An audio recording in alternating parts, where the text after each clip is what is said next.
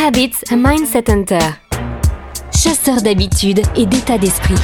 Cazador de hábitos et mentalidad. Un état d'esprit innovant pour une vie épanouie. Une émission de et avec Melika Badreddine. Hello, everybody. Hello, hello, hello, Beata. Hello, beautiful woman. How are you? I'm much better now that I'm speaking to you, darling. Thank you so much to be here for you, for us. Um, can you present yourself? Who are you, Beata Alfoldi?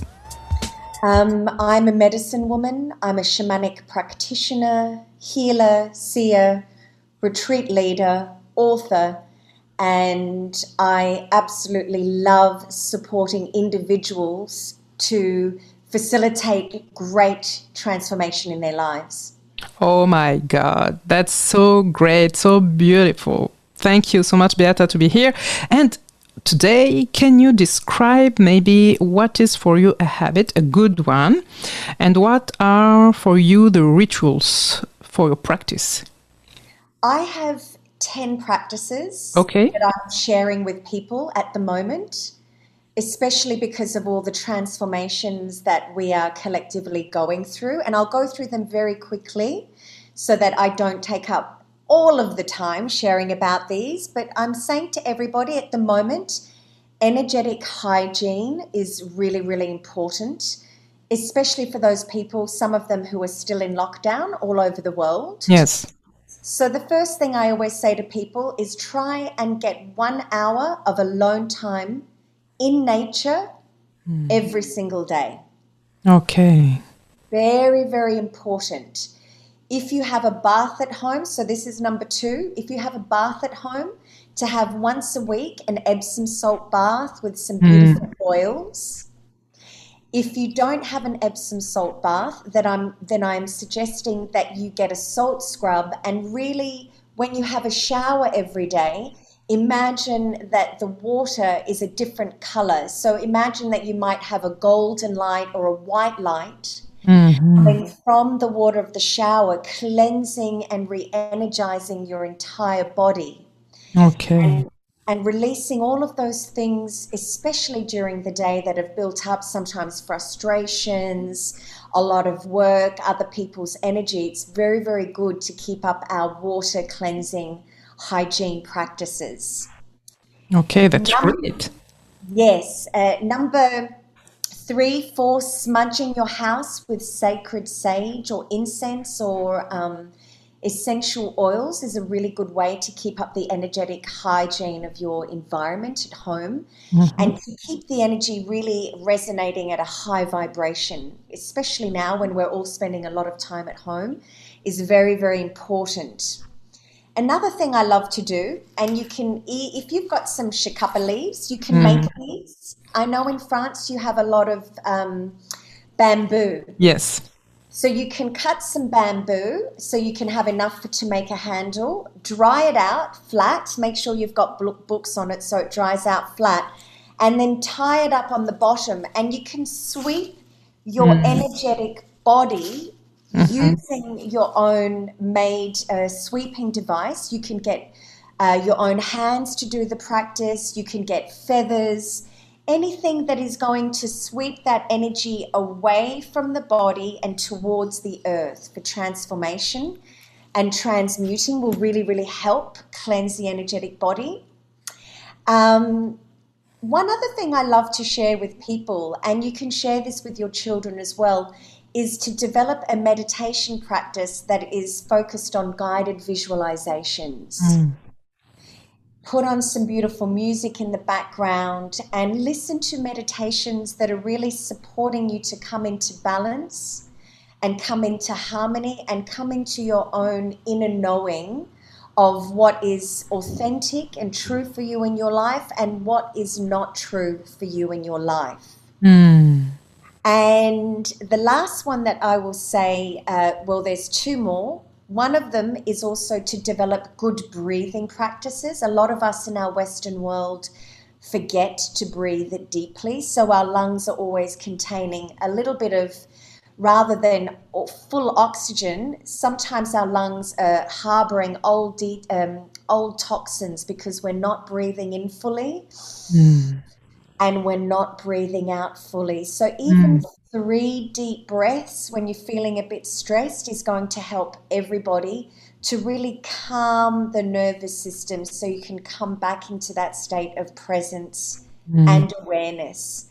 And lastly, I always say to people before you go to, before you're preparing to go to sleep at night, try and make sure that you are away from any computers or things like that for at least one hour. Yeah. So, a digital detox at the end of the day is very, very important to prepare us to go into a very, very restful night's sleep so we can feel amazing the next day. So, mm. they're my like nine or 10 practices that I I really feel right now it's important that we all cultivate in our lives. Yeah, wonderful. So powerful.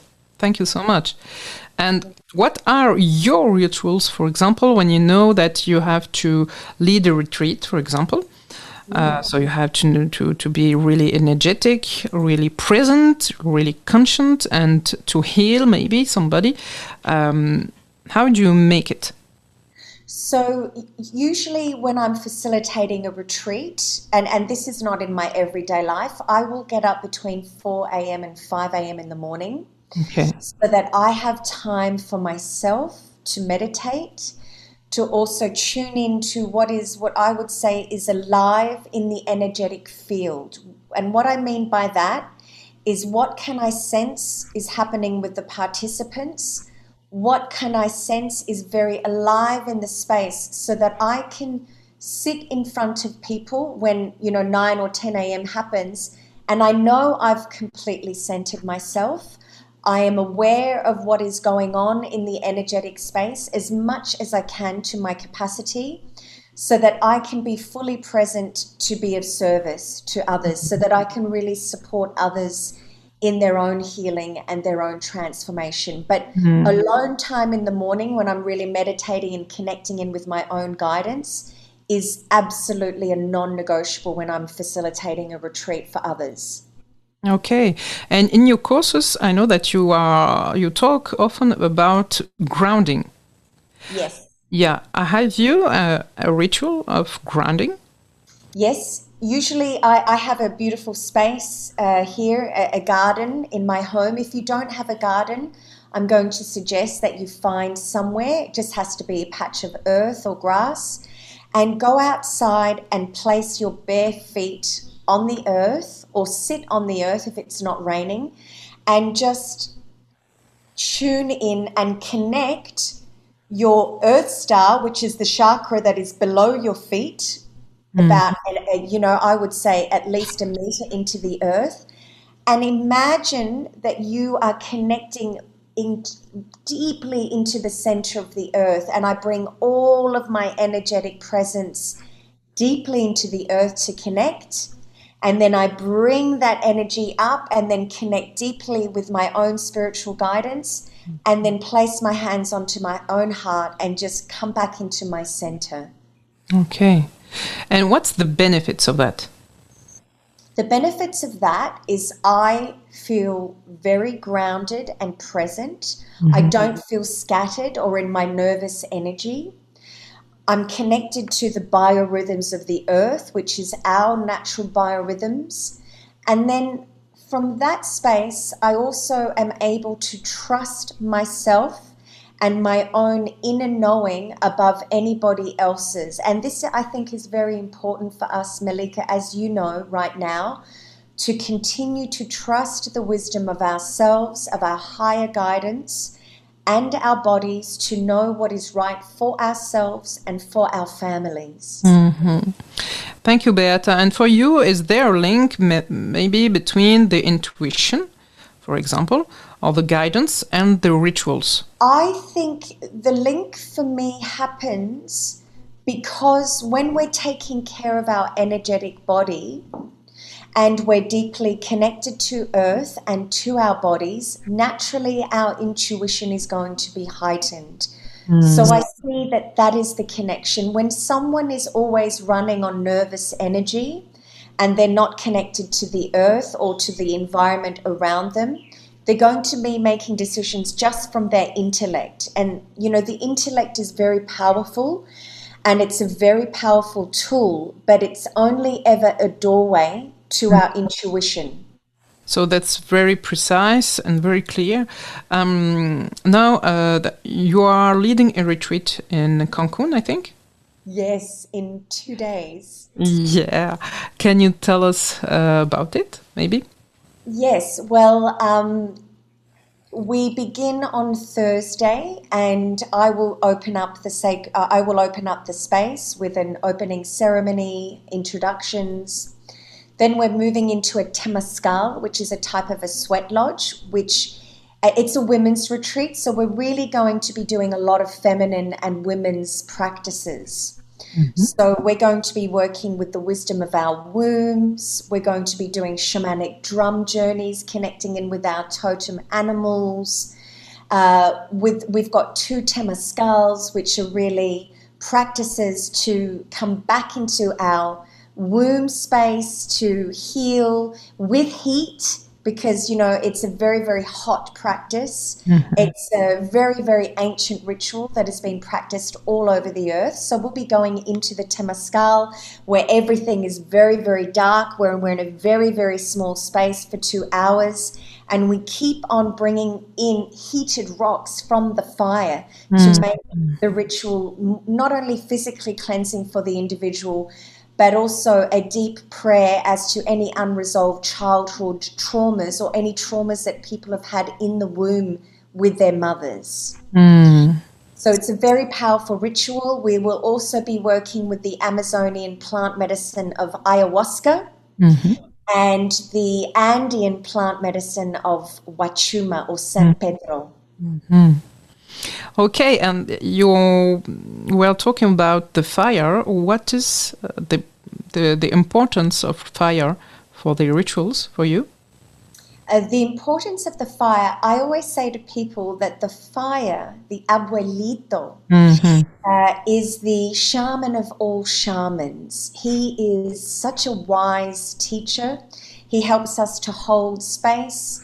The element of fire also supports us in transforming all of those habits, those thoughts, those emotions that no longer serve us in our life. So it's, I always say that the campfire or the fire supports us to really transmute negative energies and to give us and bring us deep, deep healing in those spaces. Okay, so it's really important very important, Melika. And you know, I always say to people, all of us uh, in in the olden days all used to gather around a fire. We used to sing. We used to share old stories. And mm. we passed this on from one generation to the other, and we used to learn from each other and have so much connection around the fire. And what I've seen that happened in our modern society is that the television has replaced the fire. So rather than having a fire in the center of our space, we usually have a television and it distracts all of us from deeper and more intimate connections with each other mm-hmm. and with our families. Yeah, sadly. Mm. Very sadly, I'll, I'll be honest. Yeah. Because we can't even speak. Yes, and I think a lot of people use the television as a distraction not mm. to foster deeper connection with our families for whatever reason. Okay, so uh, in the everyday practice, how can we keep maybe the link with the fire, the candle, maybe? yeah. Great question. So I don't have a fireplace here in Mexico at the moment because obviously it's very, very hot.